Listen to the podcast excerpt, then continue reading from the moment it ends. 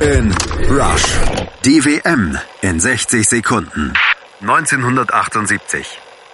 Fast alles hatten die Militärjunta und ihr widerwärtiges Regime in Argentinien fest im Griff. Den österreichischen Radiokommentator Edi Finger allerdings nicht. War es Triebstau oder die grenzenlose Ekstase über Österreichs Sieg gegen Deutschland? Man weiß es nicht. Jedenfalls war er kaum zu bremsen und wurde auf der Pressetribüne übergriffig. Wir fordern den Haus.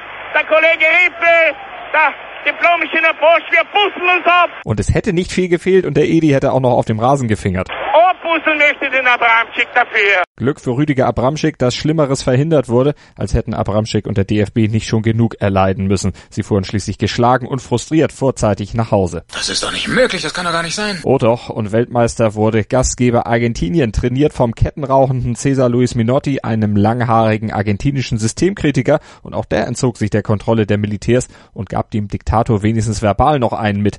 Meine talentierten und klugen Spieler haben die Diktatur der Taktik und den Terror der Systeme besiegt, sagte er hinterher gegenüber Journalisten mit Blickrichtung auf das Regime.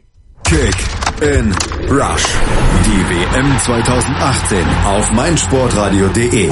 In Kooperation mit 90plus.de liefert dir meinsportradio.de vom 4. Juni bis 15. Juli täglich neue Podcasts, Vorberichte, Analysen, Hintergründe und alle Infos zu allen Teams.